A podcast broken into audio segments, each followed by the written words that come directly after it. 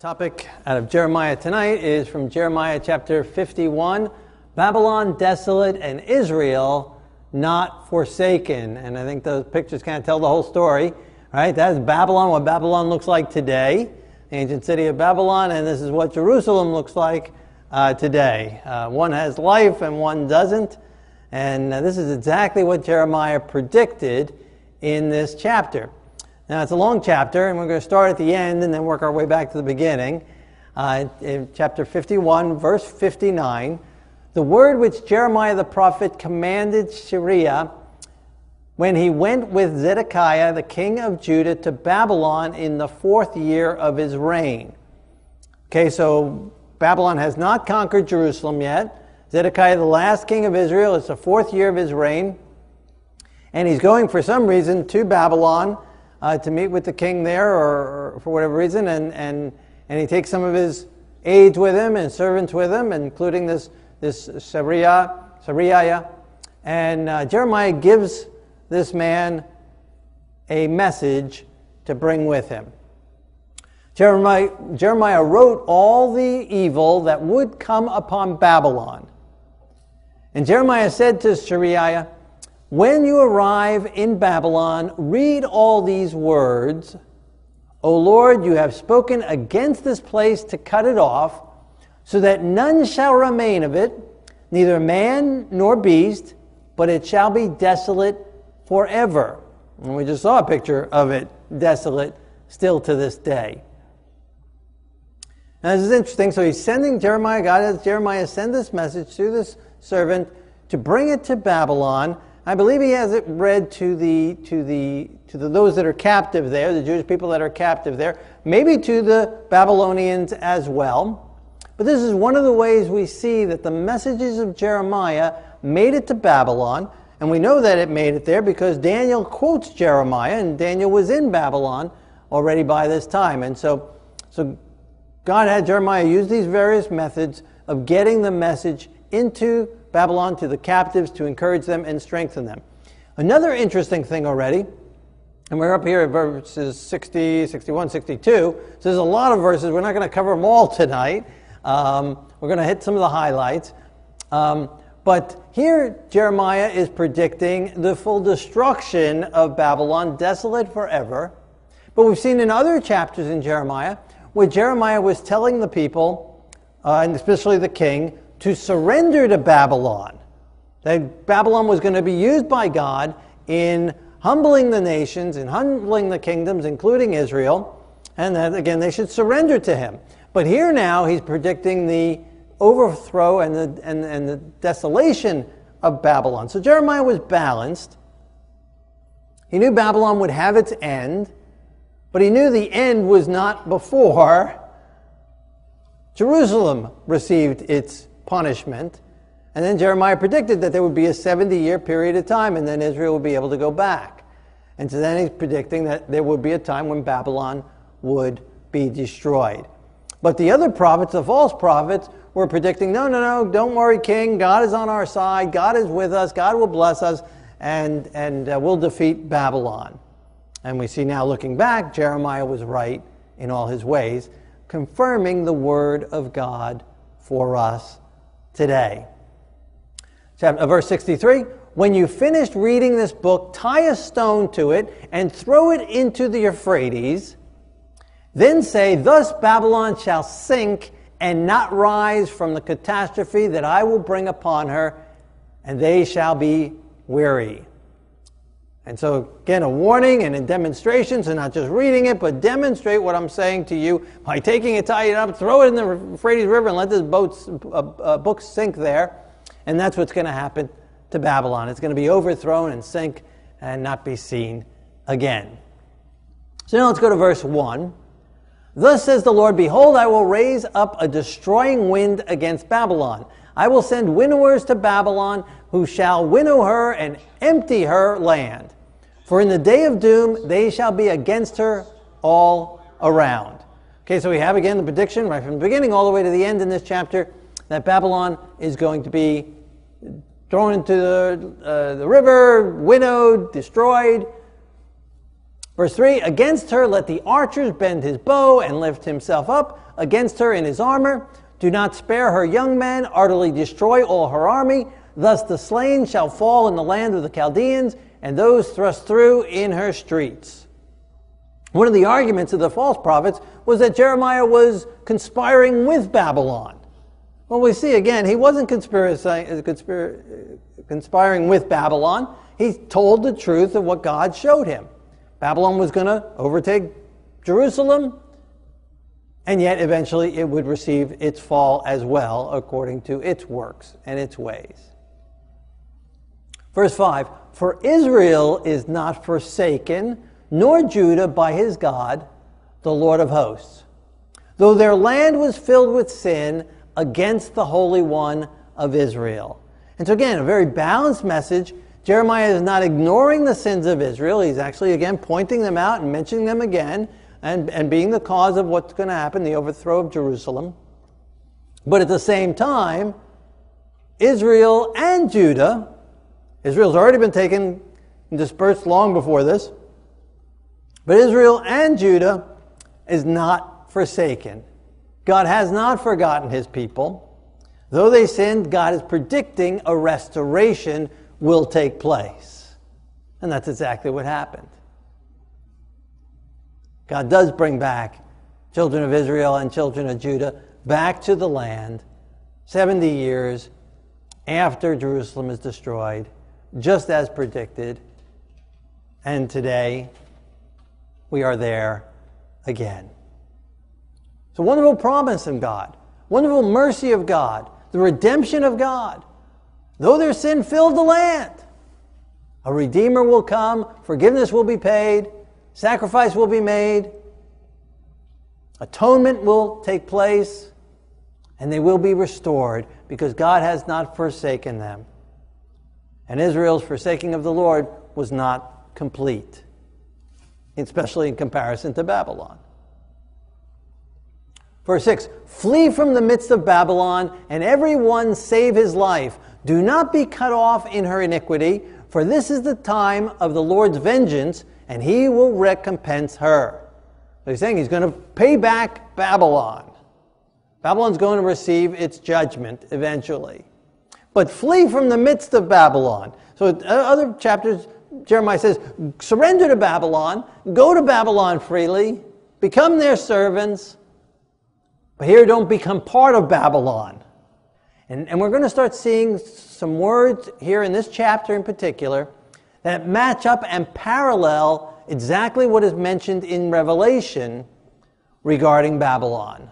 And one of the things in Revelation it says, Come out of Babylon, my people, and do not be partakers in her sins. And so here this is like the very words that God repeating himself, he said it to Jeremiah, and then later on he says it to John to be recorded. Now, of course, in Jeremiah's day, he's talking to literal Babylon, and to John, he's talking about the spiritual confusion that would be in the world in these last days. And there was spiritual confusion in the literal Babylon as well. And so while we were told to dwell in Babylon and to get jobs and build houses and get married and have children and plant vineyards, but don't get too attached to the land because there's going to come a time when we need to leave Babylon and go back to Jerusalem. Unfortunately, too many people stayed in Babylon and got comfortable there. And thus, we then have the story of the book of Esther because we were still there. We shouldn't have been there by the time of Esther's time. And that's a whole other story.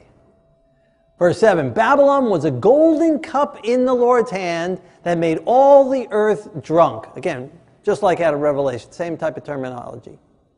The nations drank her wine Therefore, the nations are deranged. Babylon has suddenly fallen and been destroyed. Wail for her, take balm for her pain. Perhaps she shall be healed. Again, a lot of words used in Revelation as well. That Babylon, a golden cup in Babylon's hand, that she makes the nations drunk, that, she, um, that the, the nations are deranged as a result of her, and that Babylon will suddenly fall and be destroyed. And that's what it says in Revelation. Babylon has fallen, fallen, fallen. And then wail for her. And in Revelation, we see that also. A great wailing takes place for the, the Babylon confusion, the, the, the, the apostasy in the world in the last days. But perhaps she may be healed. So God's holding out some hope for Babylon as well.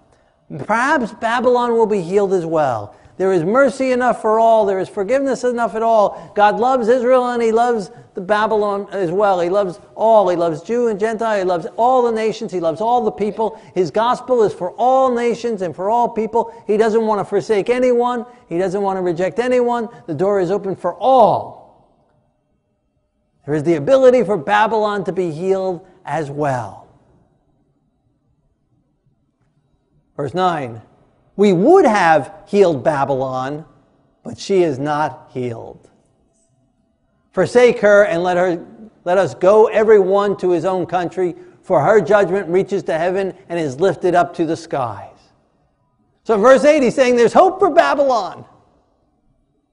The blood of the Messiah is enough to redeem all. Yet he also says, but she's not going to take her up on it. Babylon's not going to take us up on it. Babylon is not going to be healed.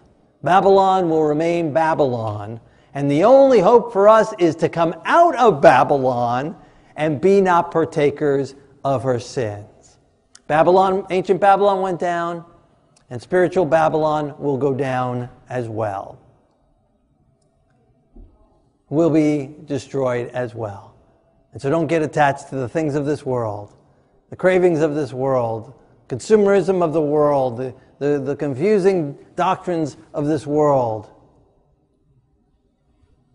Verse 10 The Lord has revealed our righteousness. Come and let us declare in Zion the work of the Lord our God. So we have this contrast going on between Babylon and Zion. And that's what Revelation does. That's what Revelation's all about. Is this contrast between these two cities. Babylon and the Zion of God, the New Jerusalem is mentioned in, in, in Revelation.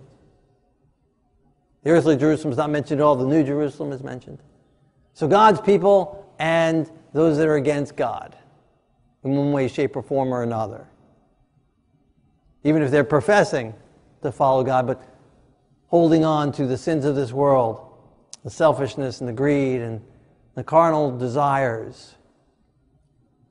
The Lord has revealed our righteousness.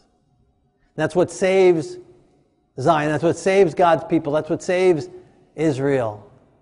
Is the Lord's righteousness is revealed to us. And Jeremiah tells us in another chapter, the Lord is our righteousness. He is our righteousness. We have no righteousness of our own.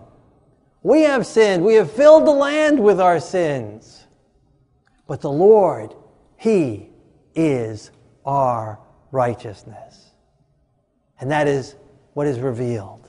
It's revealed in the scriptures, and it became revealed in the flesh when the Messiah came and dwelt among us and lived among us and revealed himself to us, revealed the glory of the Father, revealed the glory of God to us. And He is what becomes our righteousness. We don't conjure up any righteousness of our own. We don't have any innate in us. There is nothing good in us that can be accredited. Any good that does come out of us is only because the God, God put it there and God did it through us. And God is able to do that through those who follow Him as well as those who don't follow Him. God spoke some wonderful prophecies from, from a false prophet Balaam, messianic prophecies. God's done marvelous things and wonderful things. He did marvelous and wonderful things through Babylon, through Nebuchadnezzar, and through Cyrus and others. So God is able to do good through us, even if we're not following Him. But it's still all His righteousness. And in those who follow Him, the good works that come through from us is all God's goodness. It's all His right doing. It's all His righteousness lived out through us. And to the Lord our God, He is our righteousness. And He was revealed in, through Jeremiah, He was revealed through the, from the beginning of time, He was revealed through Daniel. And He wants to be revealed through us. He was revealed in the Messiah, and he wants to continue to live and demonstrate his righteousness through us. And then he invites us to do come and let us declare in Zion the work of the Lord our God. Let us declare what God has done in us. Let us declare what God has done in the world. Let us go and spread it and proclaim it. Reviewing the Word of God, reviewing the the history of God's miracles in our lives. That's why it's good for us to remember the miracles in the, in the holidays that proclaim His miracles in Purim and Hanukkah and so on. Revealing the work of God, but also personally in our own lives. The miracles He does in us on a daily basis, changing us and growing us and forgiving us and transforming us. The works of God. Verse 11 The Lord has raised up the spirit of the kings of the Medes, for his plan is against Babylon to destroy it, because it is the vengeance of the Lord, the vengeance for his temple. Very interesting verse here. This is over 70 years before the Medes come and attack Babylon, and Jeremiah is predicting that it's going to be through the Medes that he brings down the destruction of Babylon. And that's exactly what happened. Could you just see Jeremiah, uh, just, could you see Daniel sitting in the courts with Cyrus after Cyrus takes over Babylon, and destroys Babylon? And Daniel is made, you know, high up. And him showing this to Cyrus and saying, Look, Cyrus, God predicted in Jeremiah's days, over 70 years, this scroll is old. I've had this scroll for over 70 years. And look, it's written here that the Medes, the Medes and the Persians, the Medes would overtake Babylon. And that's what happened. You see Cyrus just amazed by that. And Daniel goes, but there's more as well. Let me show you what it said in the book of Isaiah, which is even older, like 150 years old. It mentions you by name. That's God predicting. It also says that it will be for the vengeance for his temple. But when this was written, the temple wasn't destroyed yet. That's why I read those last verses first, because it said it was in the fourth year of Zedekiah. In the fourth year of Zedekiah, the temple was still there. So God's predicting again that the temple is going to be destroyed, and that yet Babylon will eventually be destroyed in vengeance for the temple.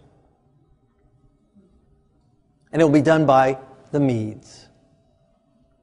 Verse 15, he has made this, he has made the earth by his power and he has established the world by his wisdom and stretched out the heavens by his understanding.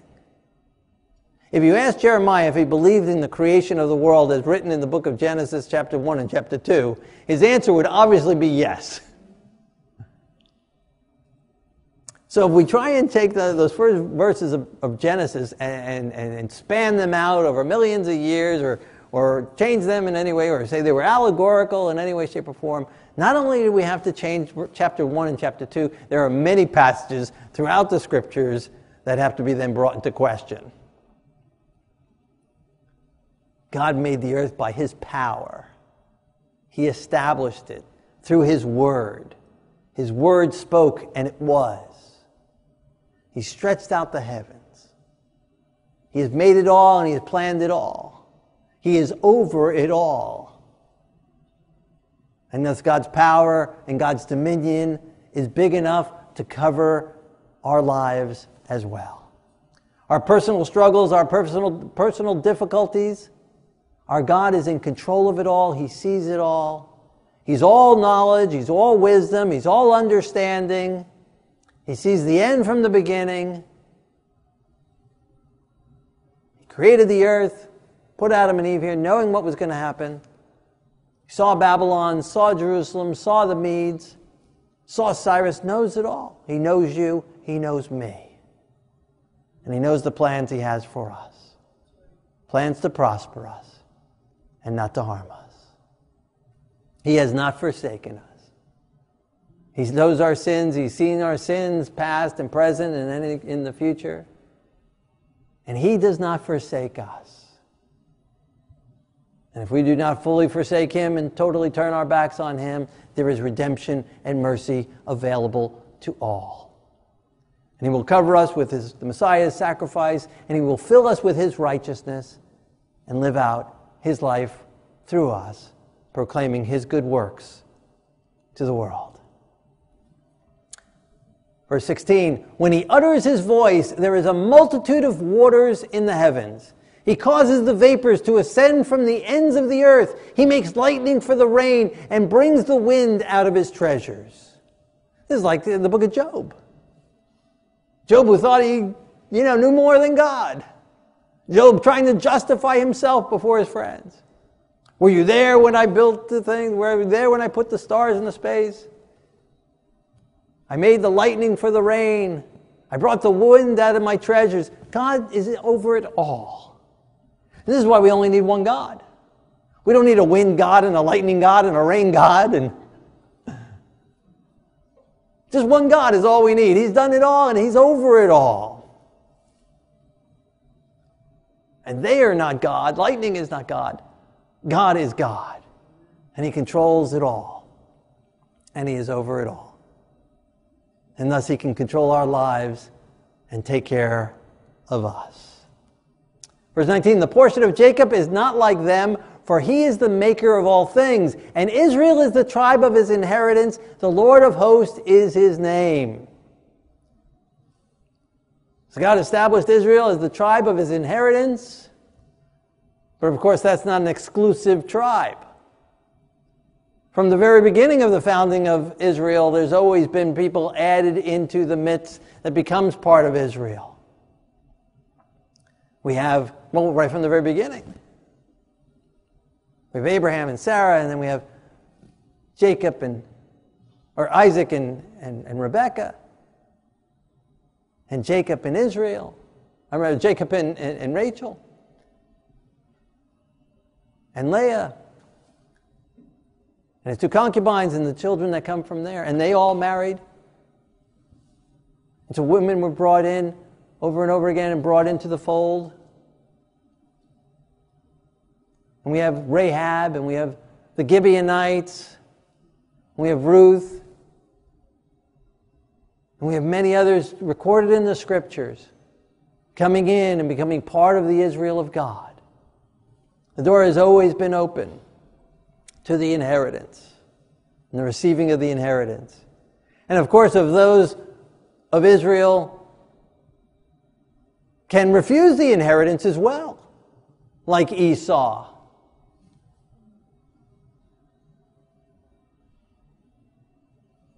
and Achan and many others down through the ages, too numerous to mention.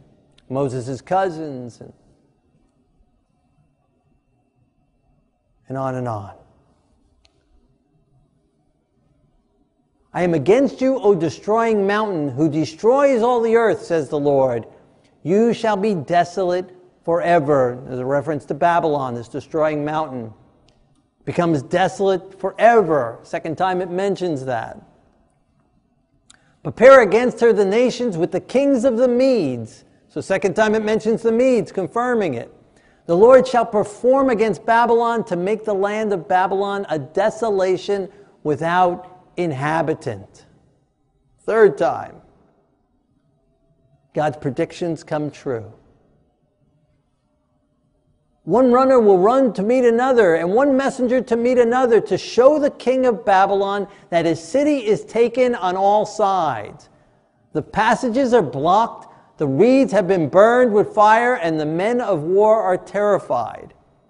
So we can picture this with the description in the book of Daniel how the Babylonians were partying, and how the, the Medes and Persians came in. They dried up the Euphrates River. They marched through the riverbanks, the dry riverbed, marched into the city, and taking over the city while the king and his people are partying, and at that point, then fearful because the handwriting was written on the wall above the menorah. Daniel's brought in to read it. Mene, mene, tekel Farsi, your, your, your kingdom has been weighed in the balances and found wanting. And then one runner after another runs to meet, and the messenger after messenger coming into the ballroom there where Daniel is being uh, given the gold and silver and the rings that the king promised him after the reading of the, of the handwriting. One after another coming. The south wall has been taken. The, right, the, the, the north tower is now taken. The east is gone. The flanks, they're burning up the west. One after another running in and telling the king, and all the army's terrified. it all collapses all at once. God saw it before it even took place. And in various different books gives us the details of exactly what would happen. The inhabitants of Zion will say, My blood be upon the inhabitants of Chaldea, the Chaldeans. Therefore, thus says the Lord Behold, I will plead your case and take vengeance for you. I will dry up her sea and make her springs dry. Well, the sea and the spring, or the water source of Babylon, was the Euphrates River. And as I just said, the Medes and Persians dried it up. And the spiritual Babylon at the end of time, its foundation, its source will dry up as well. And God will bring his vengeance for us. We don't have to venge our enemies. We don't have to bring vengeance. We don't have to get angry. We don't have to get bitter. We don't have to get resentful against those who've hurt us. We can pray for them and plead for them that they would re- repent and receive forgiveness. And if they don't, vengeance is the Lord's. He will repay. And that's what he did for Jerusalem. Babylon was destroyed. Brought, God brought vengeance upon them.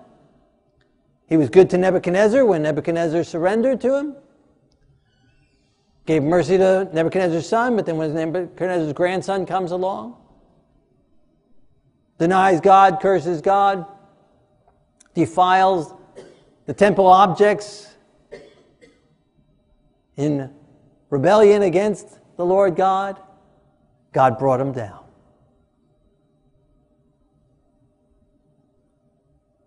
And while the people of this world and the kings of this world might have dominion over us at this time, God will bring his vengeance. God will raise us up. God will work his deliverance in his time. Sometimes he does it for us in the here and now, but he will eventually do it. And we will live. Verse 37 Babylon shall become a heap, a dwelling place for jackals, an astonishment and a hissing without an inhabitant. And that's what we saw in that first picture. In their excitement, I will prepare their feasts. I will make them drunk, that they may rejoice and sleep a perpetual sleep and not awake, says the Lord. And that's again exactly what they were. They were in their excitement. They were prepared their feast. We're secure. Yes, uh, the Medes, the Persians have the city surrounded. Yes, they've laid siege to us, but we're secure in our walls. We have this river coming through. We have the hanging gardens. We have enough fruit and enough vegetables to feed us as long as we need. Historians say they would even throw food at the, at the Persians and the Medes, taunting them. We got these fortified walls so wide we can ride two chariots on them side by side. We're secure in here. We have everything I need. You guys are out in the desert. They throw food at them prepared a feast in the midst of being laid siege. We read about the sieges that took place in Jerusalem. They weren't feasting, they weren't partying. They were eating donkey heads and babies and, and pigeon dung. But in Babylon, they were feasting, just as it says. I will make them drunk. They were drinking and partying out of the golden vessels from the temple and yet they will sleep a perpetual sleep and will not awake from it.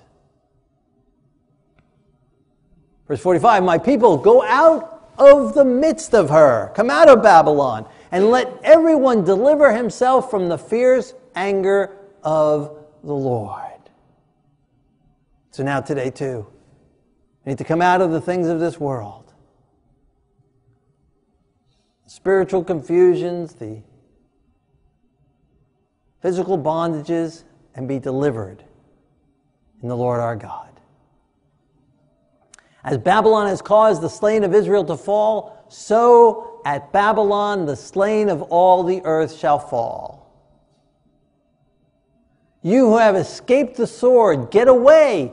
Do not stand still. Remember the Lord afar off, and let Jerusalem come to your mind.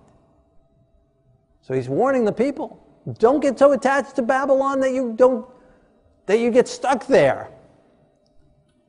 Remember Jerusalem. Don't forget Jerusalem. Like David said, may my right hand its cunning lose if I forget you, O Jerusalem. Keep our eyes on the goal, keep our eyes on heaven, keep our eyes on Zion, keep our eyes on the Lord. And not on the things of this world, not on the troubles of this world, not on the glories and the glitzes of this world, not on the money of this world, but keep our eyes on the goal. Escape, those that have escaped from the sword, stay not in Babylon. Remember the Lord and draw close to him. I will make drunk her princes and wise men, her governors, her deputies, and her mighty men, and they shall sleep a perpetual sleep and not awake, says the king, whose name is the Lord of hosts. So twice he says they're going to sleep a perpetual sleep and they will not awake. Again, confirming it. They will be destroyed. Forgiveness was offered, mercy was offered, but they rejected it. They will not repent, and that judgment will take place. Vengeance will take place. So, this chapter, like so many chapters in the Bible, like from the very beginning, Cain and Abel, gives us the two options, presents the two options for us. Babylon, the cities of this world, the things of this world, and Zion, and the people of God, and the Lord our God, and His righteousness. And so the choice is ours. Whom do we want to follow? Whom do we want to be associated with? Who do we want to attach ourselves with? So as we prepare to pray, if you've been inspired by the predictions in the Word of God that we see historically now have come to pass exactly as Jeremiah predicted. If you want to stand in awe as Cyrus did in a moment when we pray, just thank the Lord for His glory and His goodness and a confirmation of His Word is true and His Word is accurate. And secondly, if you want to claim that accuracy and those promises of God in your own life, if you're going through some struggle, if you're going through some difficulty, if you have some fears and some doubts and some concerns and some worries, and you want to grab a hold of the Lord, claim His promises, claim His strength of His word, and just as it was fulfilled, God did not forsake the nation of Israel, He brought us back to the land. God has a restoration for us as well. God has a promise and a hope for us as well. God has a plan for us individually and personally. If you want to lay a hold of that plan and ask God to fulfill it in your life, in a moment when we pray, you can ask Him to do that. Thirdly, if you've been sensing that Babylon has crept into your heart, that you feel attached to the things of this world, and it has sometimes more of a hold on you than, than the Word of God and the promise of heaven. And sometimes you neglect spending time with the Lord and doing the Lord's bidding, doing the Lord's work because of some obligation to this world. And you want to surrender that, and when we pray, you can give that over to the Lord. Confess it to Him, receive His forgiveness, let Him break that hold over that area, any addiction, any habit, any sin in your life. Surrender that to the Lord and receive His righteousness. And fourthly, if you've been trying to follow God in your own righteousness, if you're having a hard time following God, if doing the things of God is burdensome, if doing the law of God and the ways of God is, is drudgery to you, it's not a joyful experience, it's not a happy experience. If you don't love His law, if you don't love His ways, then it just demonstrates that you're trying to follow God in your own righteousness and in not His, in your own strength, by your own power. And so when we pray in another moment, you'll be able to surrender that to God and let Him fill you and let Him reveal through you His righteousness.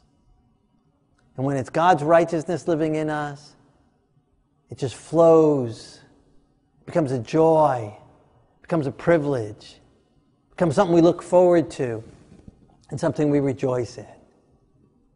And so if that applies to you, when we pray, let God work in that area of your life. So if any of those areas apply to you, or maybe something else God has been speaking to you about, let us pray and let God fulfill His work in us right now.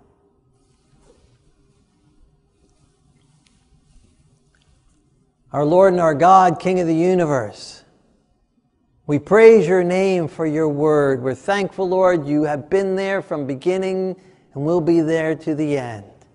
That you know all things, you see all things with your wisdom and your understanding. Thank you for warning Babylon and the people in Babylon, both those, the Israel captive, and those, the natives of Babylon, giving them an opportunity to turn to you. Thank you for giving us an opportunity again here and now. Thank you that your mercy endures forever. Thank you that you haven't forsaken us and that you haven't forgotten us. Work your will in our lives. Set us free of the Babylon of this world. Set us free of the attachments.